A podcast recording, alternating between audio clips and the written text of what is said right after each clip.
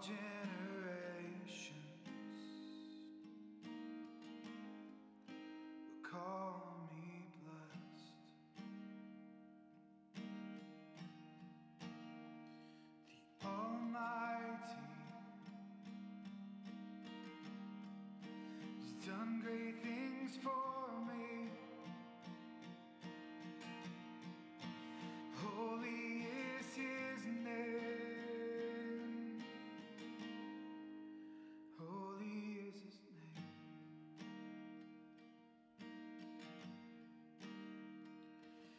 He shows mercy to all, all those who fear him.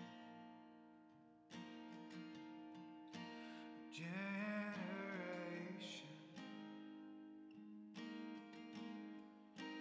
generation.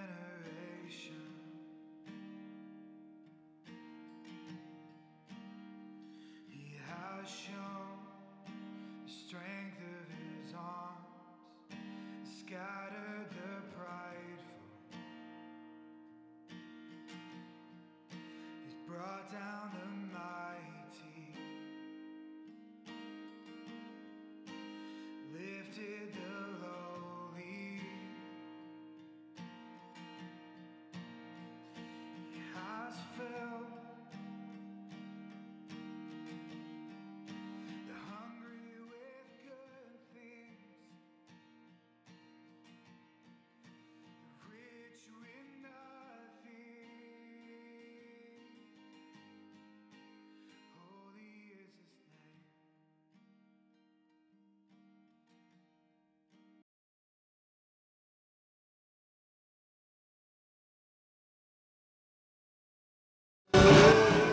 welcome.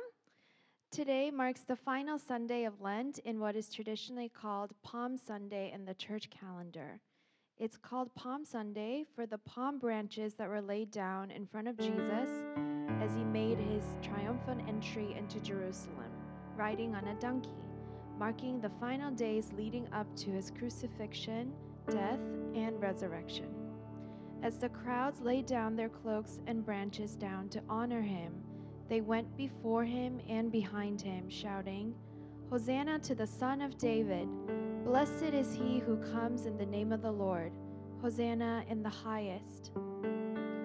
Matthew tells us that this took place to fulfill what the prophet Zechariah had foretold about our coming king, which we will read together this morning as our call to worship. Rejoice greatly, O daughter of Zion. Shout aloud, O daughter of Jerusalem. Behold, your king is coming to you. Righteous and having salvation is he, humble and mounted on a donkey, on a colt, the foal of a donkey. Let's go to God together in prayer. Jesus, you came to us into this world in great humility and with great authority, in mercy and power, compassion and forgiveness, in truth and in love. You are our humble King. So we look to you this morning, rejoicing in the midst of our sorrow, hopeful even in the midst of our despair, taking heart, knowing you have overcome the world. Lord Jesus, meet us, heal us, renew us, fill us in this place as we worship and welcome your presence here. Amen. As you are able, please stand as we sing.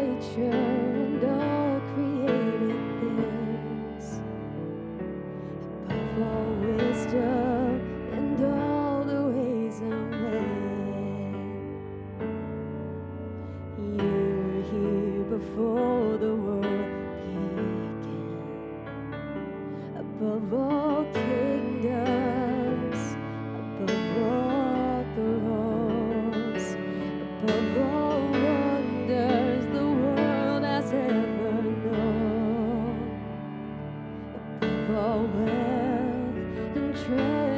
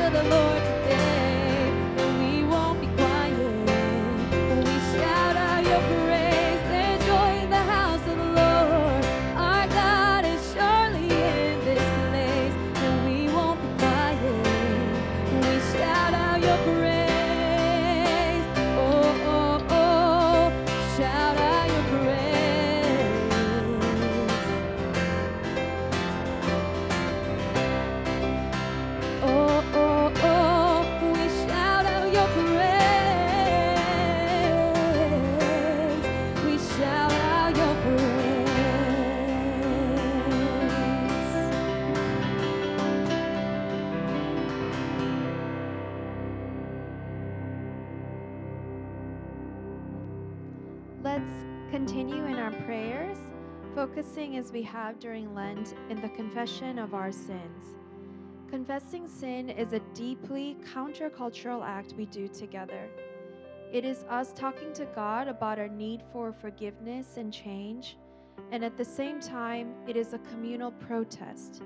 A protest against systems that are powered by arrogance, self justification, blame shifting, and deception. Confession frees us from our own judgment of ourselves, which is often way too light or way too harsh. So let's pray now and put ourselves under God's perfect judgment and mercy. Lord, you are our God, and we are your people. Whom do we have in heaven but you? There is nothing on earth that we desire besides you. Our flesh and our hearts may fail, but you, O God, are the strength of our hearts and our portion forever. How precious is your steadfast love, O God! We take refuge in the shadow of your wings. We feast on the abundance of your house and drink from the river of your delights, the fountain of life. We have all that we could ever want, all that we could ever need in you. So forgive us, God, for when we forget who you are or we don't trust who you say you are. We confess that we forget you when we look to people's approval and material things to give us our sense of worth and security instead of the beautiful identity we have in Christ. We forget you when we lie, slander, and cheat, when we withhold forgiveness, patience, and generosity, when we hold on to our old ways of arrogance, envy, and bitterness. Lord, forgive us for choosing into a life and identity apart from you. We praise you for we are fearfully and wonderfully made in your image. You search us and know us. You know when we sit down and rise up. You discern our thoughts from afar and are acquainted with all our ways. So, Lord, search us and know our hearts. Try us and know our anxious thoughts. Holy Spirit, reveal the ways in which we've grieved you and lead us along the path of everlasting life. Let's take a moment now to be quiet before the Holy Spirit as He reveals specific sins in our lives. And let's use our own words to confess and repent of those things. We do so knowing that, as Scripture tells us, if we confess our sins, He is faithful and just to forgive us our sins and to cleanse us from all unrighteousness. Let's pray.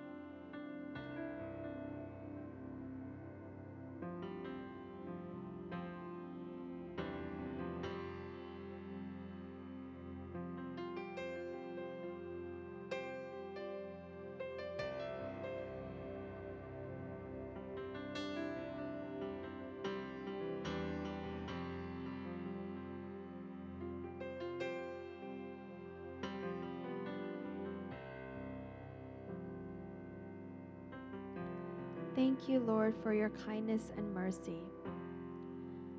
God, we also come to you this morning, our hearts heavy with much sadness, anger, and confusion as we remember the precious lives that were lost in Nashville this past week due to yet another school shooting. We bring our pain before you. We bring the families who lost their loved ones, the friends, neighbors, and community members who grieve before you and ask God for your mercy. We ask for your comfort. We ask for your healing. We ask for breakthrough against all the evils that assail us here on earth, for deliverance from sin that causes so much suffering. Come soon, Jesus, to heal the whole world and make all things new, just like you promised. Church, as God is speaking to us, even as we are speaking to Him, Let's respond by taking a moment to pray again in our own words about people and things on our minds these days, with many voices and prayers, but with one heart and purpose. I will close us after a moment.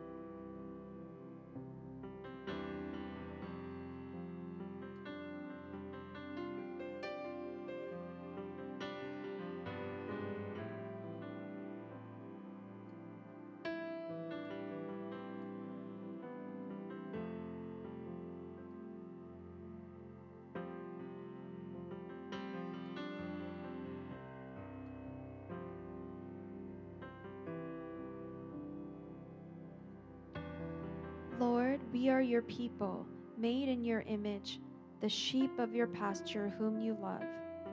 Make us and mold us into the church that you promised to build and use to share Christ's love to all of the world.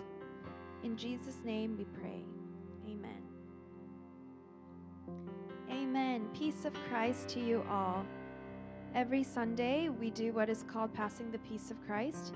It is meant to be a way of expressing that the peace we receive from God, we also give to one another. Today, we're going to do that very simply. You can say, Peace of Christ to you, to just one person or maybe two people around you. You can catch up and have a longer conversation after the service. And if the person is new to you, we encourage you to introduce yourself after service. But for now, let's simply tell each other, Peace of Christ to you. And in a quick moment, Pastor Steve will come up and talk about some things happening in our church.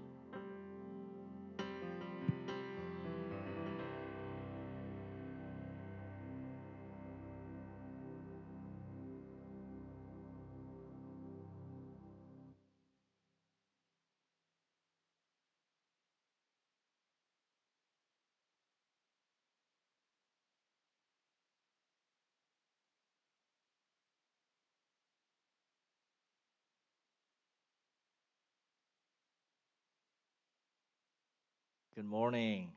Um, good being here with you today. Um, the peace of Christ. I mean, it's really nice, but that's. I feel like it could be longer. Um, but anyways, yeah, it's so good being here with you.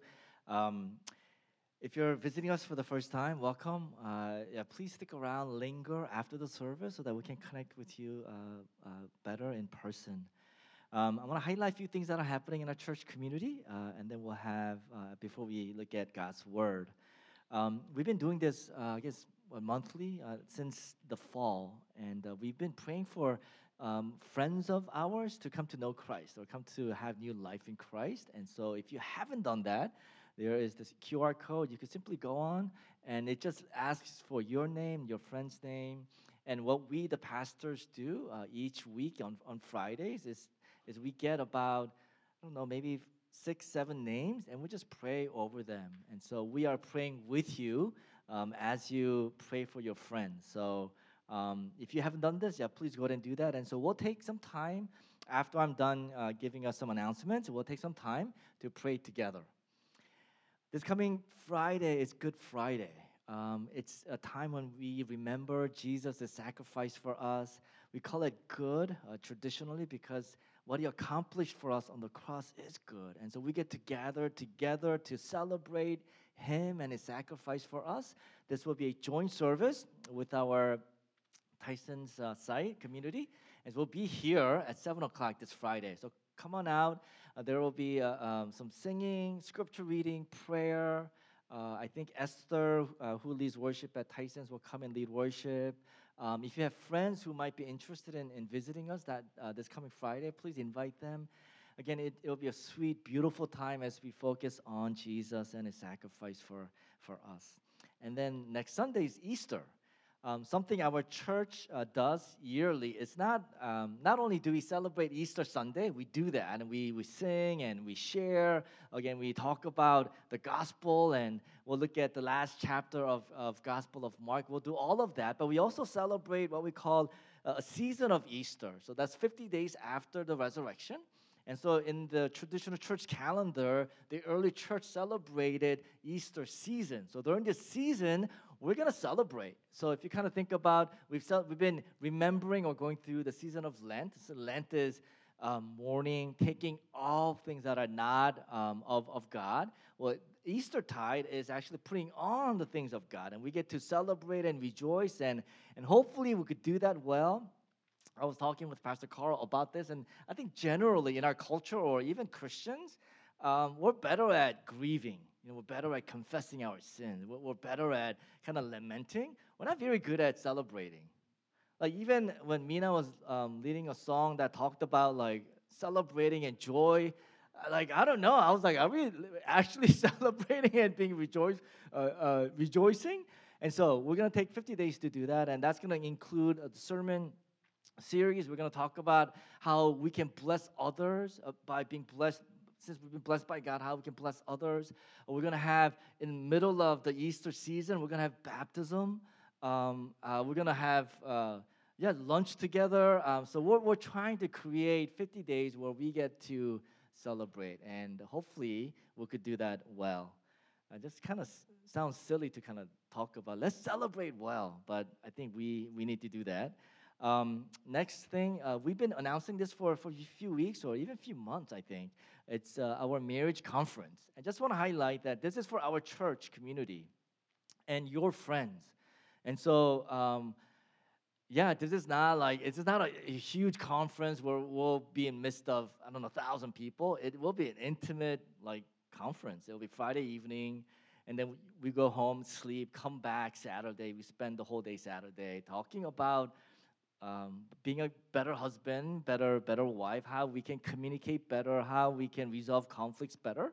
And so, if you're interested, if you're married, or if you're engaged, you're welcome to sign up. Second thing that I want to say about this is this is going to be fun. I kind of went through this and it's fun. I mean, really, it's really fun because you get to kind of talk about like all the ways that you're not good at being a husband and, and you kind of laugh at each other and like I don't know, it was fun. So I want to encourage you to come out, whether you've been married for a year or 10 years. Uh, I think this will be helpful. Um, mental health seminar is coming up on April 16th. And this is a part two of a seminar that we're doing. Um, and this coming uh, seminar is titled uh, Why Am I the Way I Am? Identity Formation, Mental Health, and the Church. And so uh, Daniel Pyun, who's a professional counselor, he's going to talk about how our past experience have shaped us uh, in, in how we think and, and what we feel. Uh, and he's going to talk about how, well, we're going to together talk about how we can bring the gospel and the church can bring sense of healing in midst of um, all the pain that we sense from our past. So I think it'll be a good time. Uh, I know the session one, I wasn't able to participate, but I heard really good thing, things about that. And so this is part two of that seminar. So please come on out. That's um, April 16th, uh, 2 p.m. through 3:15 p.m. I mentioned the baptism service already. That's happening on May 14th. If you do want to get baptized, we uh, have a class that you need to go through, and that starts on May, uh, uh, April 9th. So actually, um, this week is the last week to sign up for this baptism class if you are interested in getting baptized. Again, this is uh, sort of the climax of our ministry calendar. We get to celebrate new life and what God is doing in midst of uh, our church community. Um, we give uh, generously and cheerfully, and uh, we don't collect uh, in person. But if you like to give, we collect. Uh, you can do that through online. Um, so in a minute, we'll pray for the offering as well. But before I do that, I want to introduce um, one of our brothers. Uh, he's going to come up and share about his experience uh, being part of the men's retreat. We've been during this Lent, we've been going through something called Better Together. And then coming out of COVID and just coming out of past few years, I'm just just remembering or reminding one another that it's good being together. And so we had a men's retreat what two weekends ago. Um, I thought it was really good, good time. Uh, and so one of our brothers, our brother Chen, is going to come up and share about his experience there.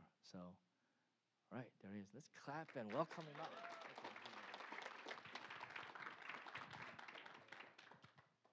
Hello. Um. Hello, church. Um, my name is Chen, and I've been attending GCCC for about like the past six months.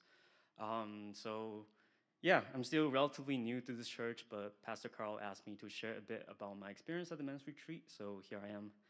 Um, when I initially signed off for the retreat, I wasn't really sure what to expect, um, since this was my first retreat with this church, and I didn't really know many people going there. So, um, but I was still hoping, yeah, to get to know um, the church here, the people here, to worship God, and also um, to experience better together as a community. Um, and yeah, during the first night, uh, we were told to talk to someone you don't know too well, and I got to meet Jared for the first time. Um, I really appreciated the time of us just like sharing our testimonies with each other and how God has worked in our lives. Um, and yeah, also just had the opportunity to talk to some other folks uh, over the meals and board games. Um, the retreat also really encouraged us to be vulnerable with each other. Um, and yeah, I feel I got a lot closer with my brothers, um, Sunjun and Bing, um, as we were just more intentional with each other and share about our struggles and prayer requests. Um, this is something I've shared in my small group as well, but uh, I feel Pastor Thomas's message really spoke to me personally and even answered a prayer I've had for the past few months. I think one way God is challenging me in this season of life is to love His church and to be more involved with His community here. So, tying back to the theme, Better Together, I feel very blessed and encouraged from the retreat. Uh, even though it was just less than 24 hours, um, I feel I experienced what it means to be better together with other followers of Jesus. So, yeah, I'm still relatively new to this church, but I hope I can get to know the community and the people here better. And yeah, also encourage you to do the same. Thank you.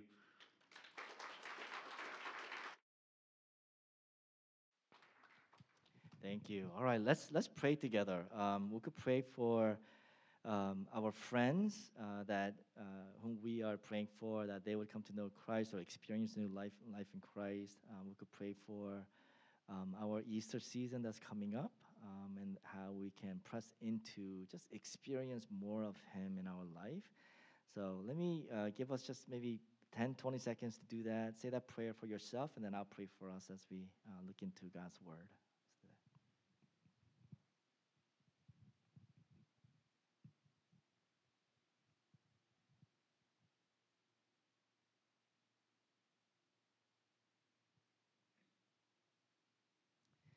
Thank you, God, for reminding us already of so many things that you have done and are doing in our life.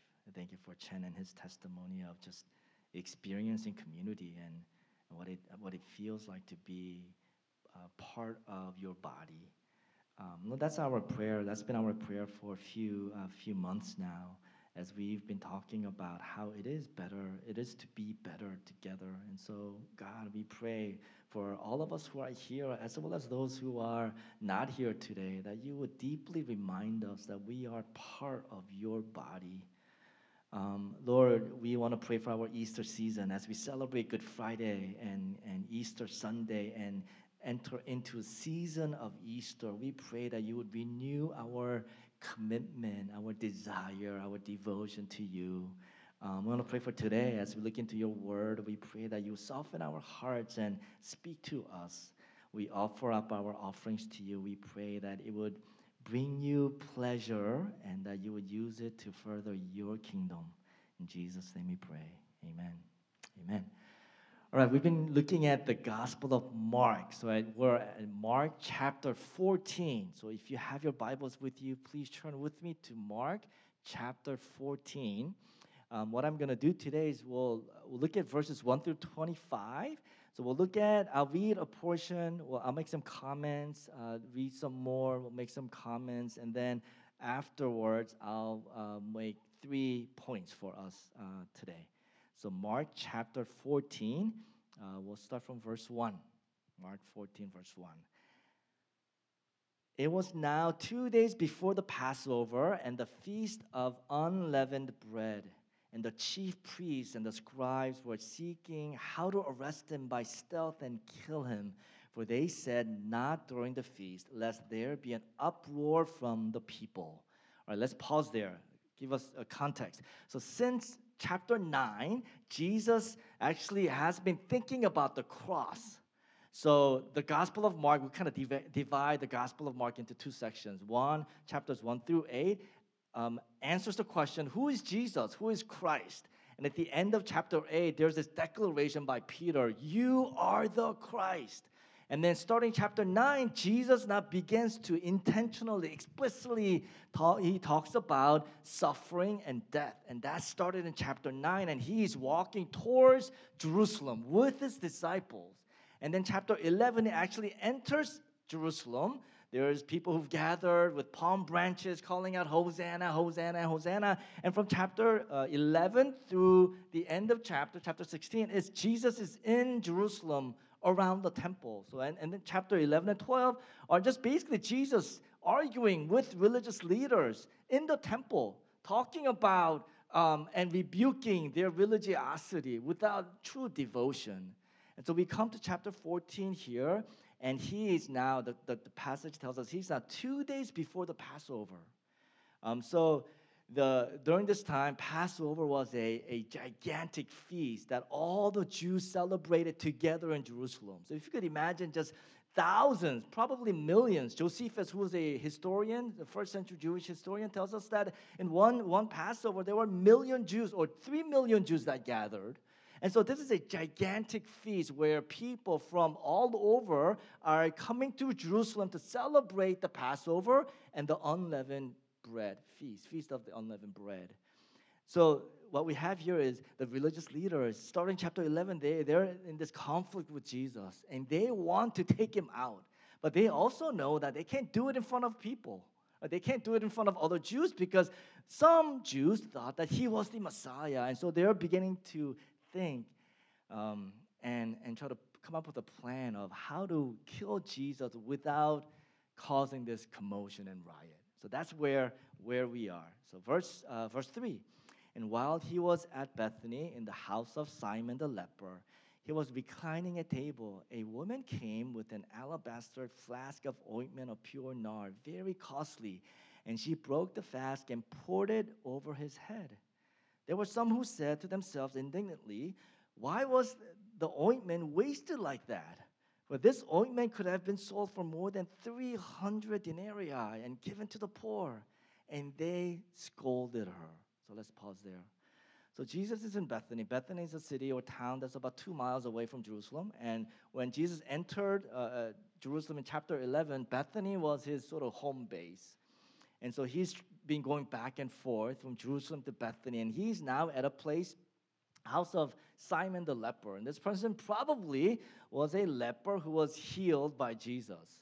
Um, and Jesus here is dining with his friends, basically. And the parallel passage in Gospel of John talks about how, tells us there, were, there was um, uh, Lazarus and, and Martha and Mary. And so what we have here is one of Jesus' last, like, meals with his closest friends and his disciples. And you could kind of imagine, like, they're having a good time. They're, they're connecting. They're eating good uh, food and, and laughing and enjoying. And in midst of all of that, a woman comes in. She's unnamed in the Gospel of Mark, and I think purposely. This unnamed woman comes in and she brings in an expensive ointment. Now, in the ancient culture, they didn't have shampoos or soaps. Uh, they didn't even have toothpaste and toothbrushes. Um, they actually used ointments and perfumes to take care of bad odor, right? And so every home had some kind of perfume, so that when guests came, they would use that ointment, one drop here, one another drop there, to get rid of the stench because people have been outside walking on dirt, and so they come in. So this is not uncommon. But what is uncommon here is this lady brings in an expensive perfume. Um, in the Greek, the, the how it's phrased is kind of awkward because the original language has, I think, like five adjectives to describe this expensive perfume. Meaning, the, the Mark is basically saying this was an extremely costly perfume. And later in verse 5, we read how it, it, it was what? 300 denarii. So in the back in the days, a denarius was a day's worth of wage. So if you worked a day, you get a, a common job, you get one denarius. So this woman brings a perfume and ointment that's worth 300 denarii. That means this is probably about a year's worth of wage, right?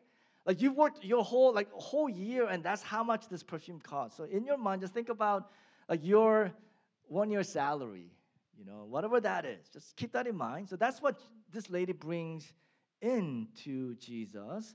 Um, but it's not just a year worth of wage because it takes much longer to save that amount, right? And especially in this culture, women didn't have that kind of opportunities to make that kind of money. And so, how did she have like this expensive perfume? Most of the scholars say this was probably a family heirloom. It was something that was passed down from generation to generation, something that they treasured greatly.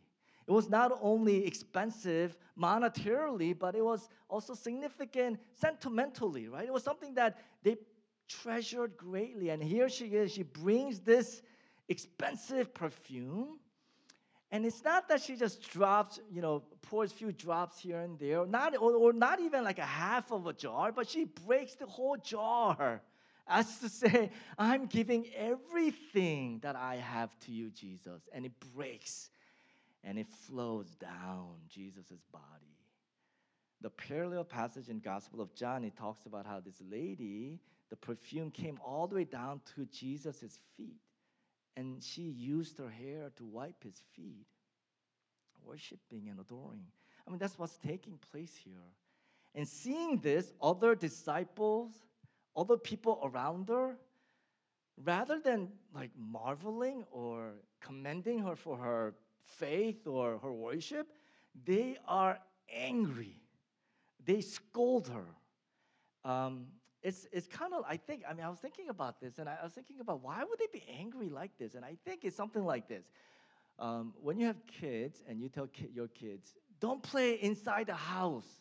Like we have some expensive things here. Don't, don't play inside the house. And let's say your child, you know, doesn't listen, or maybe this happened to you when you were young, like doesn't listen, and you know they're throwing like balls or wrestling or something, and they knock off an expensive vase. Let's say, like as a parent, you go, "What are you doing? I told you not to do this.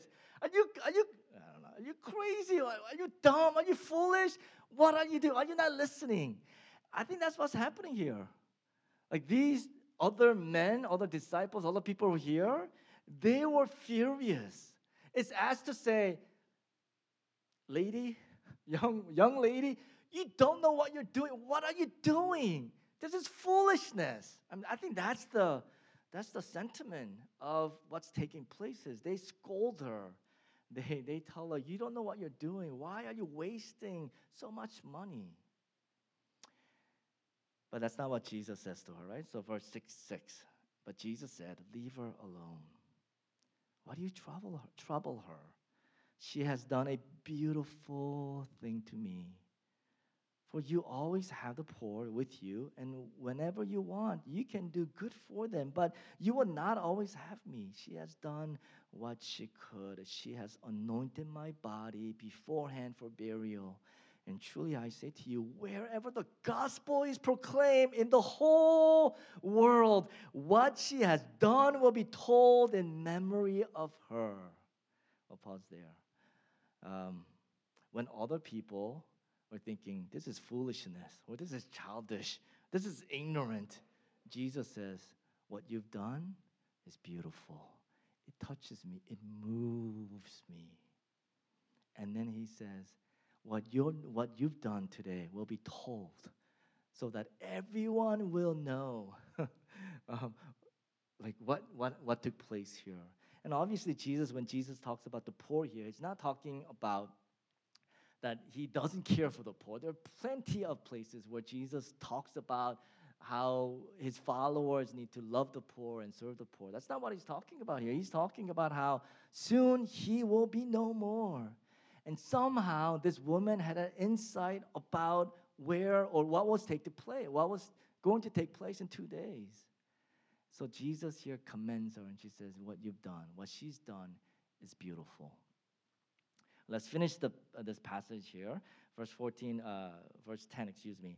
Then Judas Iscariot, who was one of the twelve, went to the chief priests in order to betray him to them. And when they heard it, they were glad and promised him to give him money. And he sought an opportunity to betray him.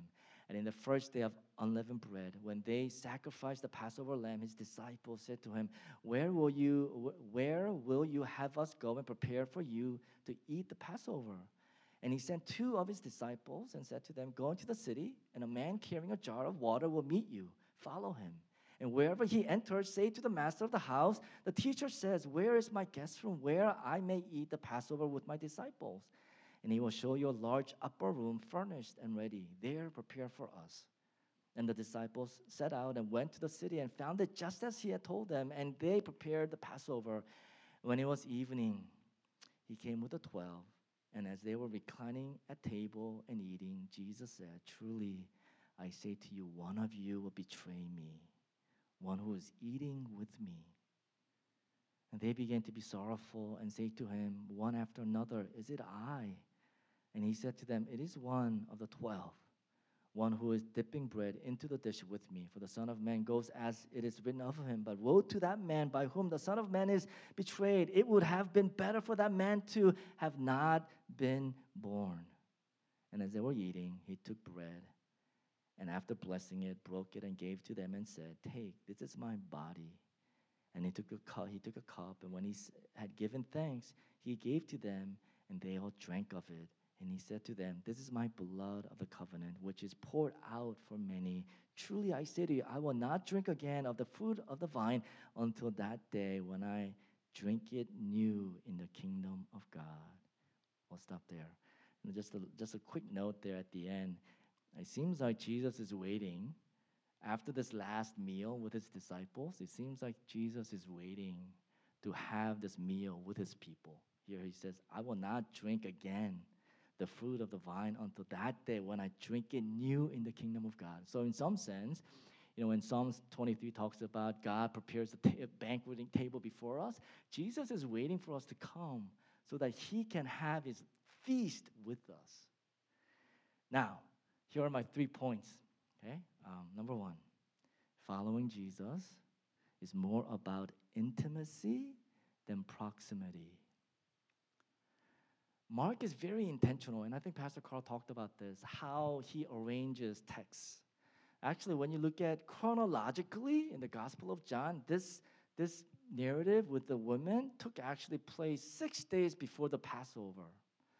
But how Mark is telling the story is he's telling about the, the Jewish leaders and Judas and their betrayal, their desire to kill him. And he places this story about this woman right in the middle to say, here is true devotion. This is what devotion and discipleship looks like. In midst of his disciples, especially Judas, although they've been with Jesus for three years. I mean, think about this Judas had heard all of Jesus' sermons. He's seen Jesus' miracles. I mean, he's seen Jesus raising the dead. He's seen Jesus feeding the 5,000. He's seen the, the cripple walk again. He's seen these things. He's seen it because he was with Jesus. But there's no true faith, there's no true devotion.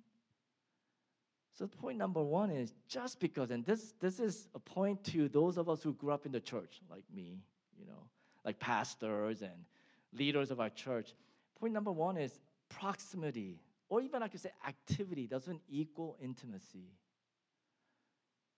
Think about this lady. I mean, again, Mark is telling us again and again, Judas is one of the 12. verse 18, truly I say to you, one of you will betray me. Verse 20, it is one of the 12.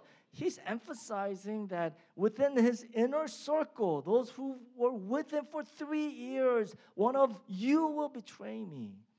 But here's this unnamed woman.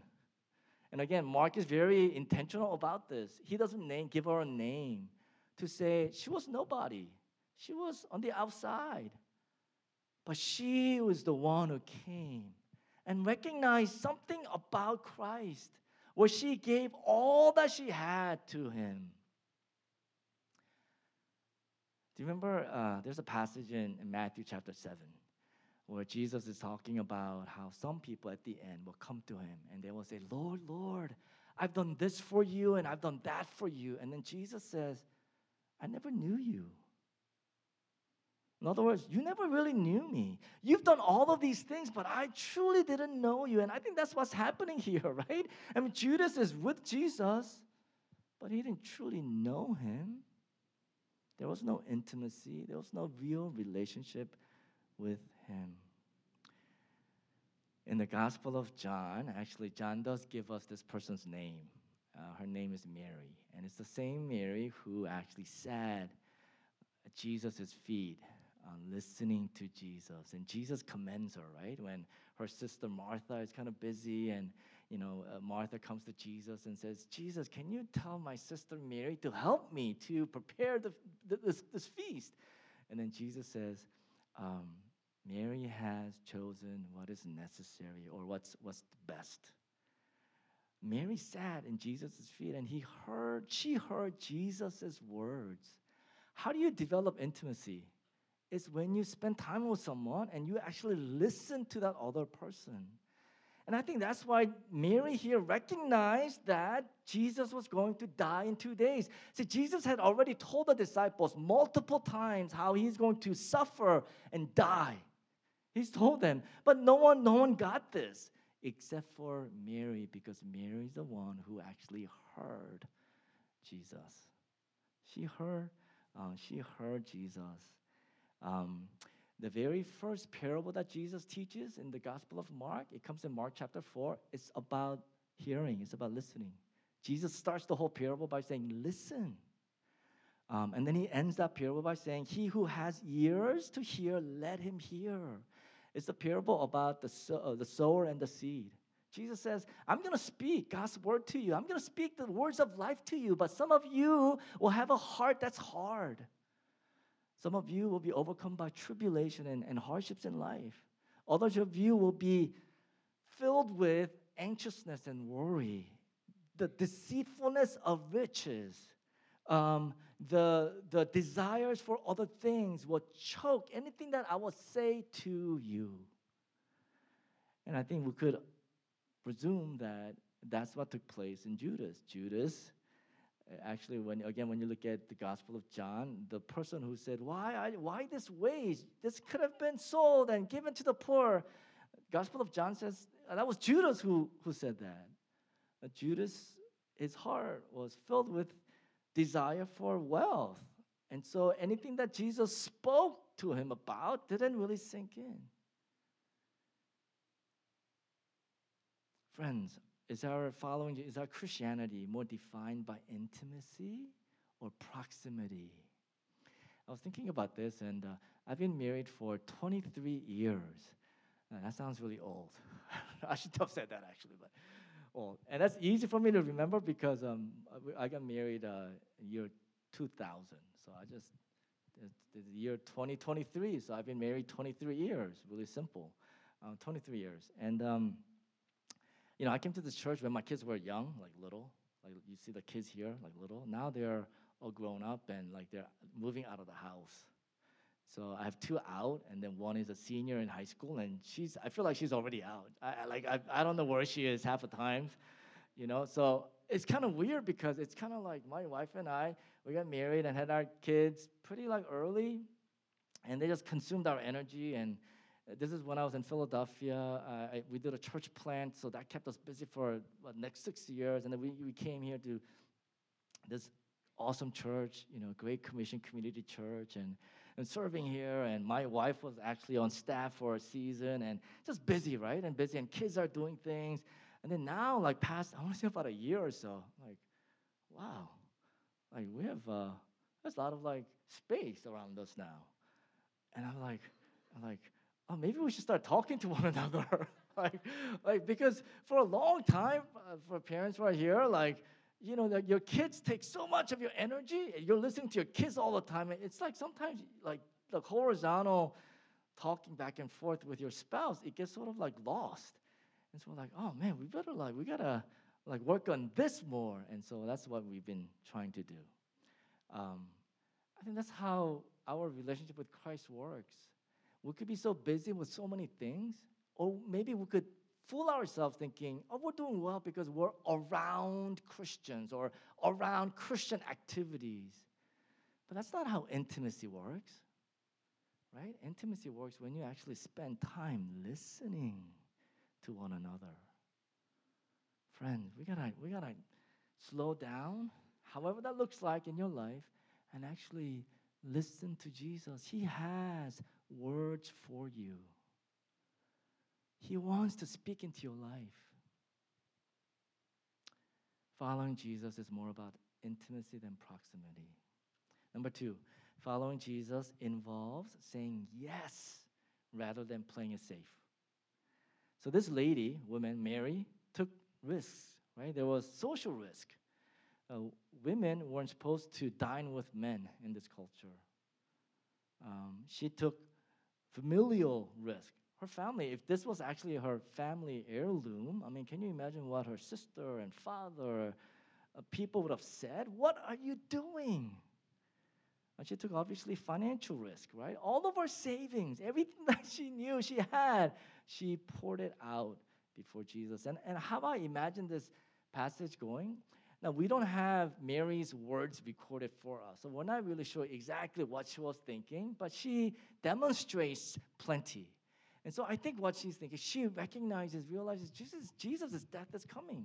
We don't know exactly how much she knew, but but she she anoints his body, Jesus says, for to prepare his body for the burial. And so she, I think she understood something, and and and as she's observing Jesus, she recognizes that Jesus will be no more after a few days. And so there's this desire in her heart to like to display her love for Christ in some some capacity. And I, I imagine how as she's she's thinking and maybe praying and and and going back and forth in her mind how she could do this, I think the Holy Spirit probably prompted her in her heart. Mary, how much is Jesus worth to you? Mary probably responded, He's everything to me. Well, go and, and show that to Christ. And she said, Yes. This is really important because oftentimes our Christian life, um, we're too passive. You know, we, we know that God is leading us to do this, but rather than actually taking a proactive, intentional steps towards this, we just kind of think, oh, it's okay because I thought about this, or maybe I prayed about it, I, I think it's all right. I mean, let it let it go, let it let it go. We just kind of move along. Friends, if that's how we live the Christian life, it's going to be a boring life. You will not have any testimonies of God's faithfulness in your life. Recently, we had a, a meeting with our leadership, and and um, you know we're talking about how hey, can we have more testimonies of like what God's doing in people's lives? It would be great for us to hear what God is doing. So look what Chen did here today, right? Hey, here's what I learned from uh, the retreat. Uh, Like it would be great for us to hear more of that because that's what we need in some sense. And then I think one of uh, one of our elders kind of mentioned you need two things for people to actually come up and do that. One, you need people to be vulnerable, right? Hey, here's what God's doing in my life. I'm not perfect. This is my struggles, but hey, God is good, right? That's you need some vulnerability. The second thing we need though is we need actual testimonies, like something to share. My guess, and I'm I'm part of this, okay. My guess is even if we pass around this mic and say today, right now, hey, we're gonna pause our worship and we're just gonna go around and talk about God's faithfulness in our life. I wonder how many of us will kind of say something that's like, you know, I took a step and this is how God showed up and this is what I learned about God. My guess is very few of us. To be honest, a lot of my testimonies of like God's faithfulness and moving in my life in power like, happened many years ago. okay, I'm, uh, that's a little uh, embarrassing there, but it's true because we can pl- if we if we just play or live our Christian life safely, how does God intervene and show Himself to be faithful? So, friends, just today, sometime today, maybe even now, just think: Is there something that God is prompting you to do? I mean, obviously it obviously doesn't have to be sell your possession and, and give to an organization. It doesn't have to be that. Maybe it's maybe God is prompting you to walk across that hallway or don't know, uh, that your yard and talk to someone who you know is struggling.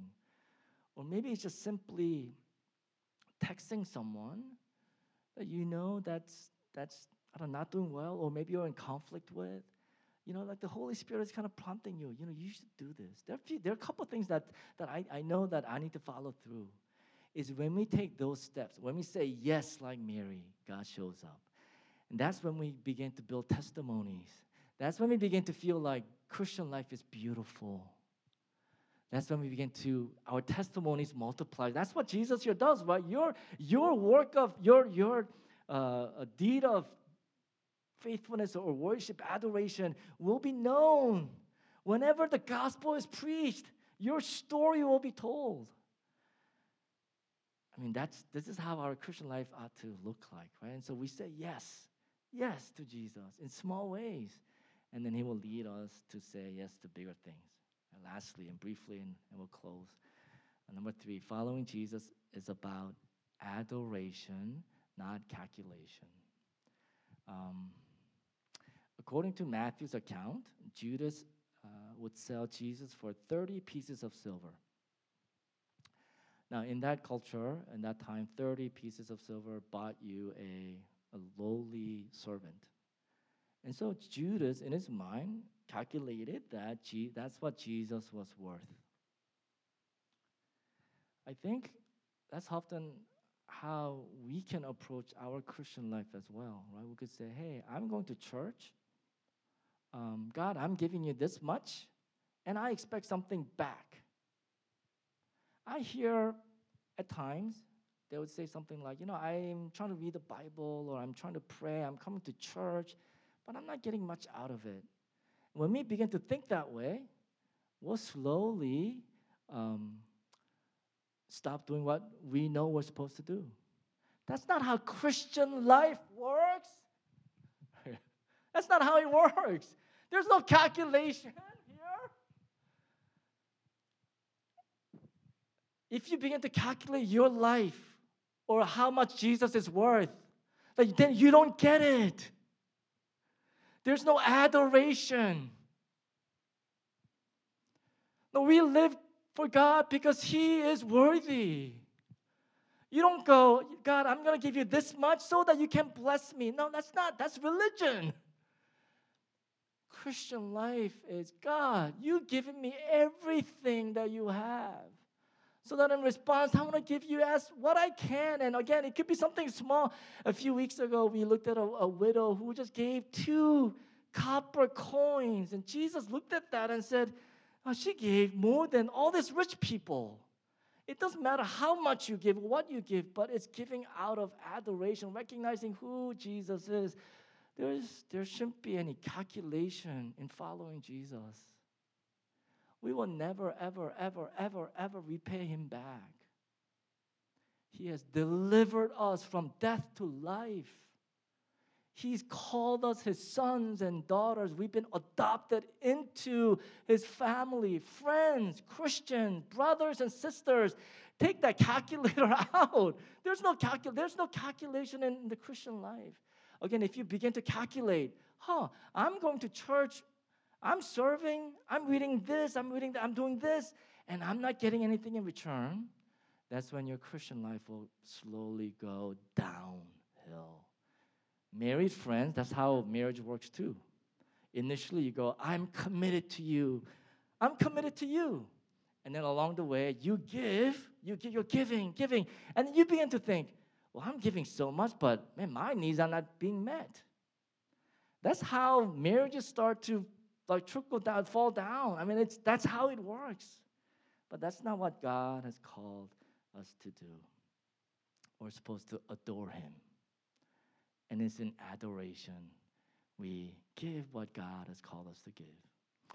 Um, just how do we how do we adore God? Just I, I don't know if this will help, but um, well, actually, this is how why we have Sunday worship services, right? We're singing, and we're gonna have communion soon. We're adoring Christ. We're we're meditating. We're looking. We're gazing at His beauty.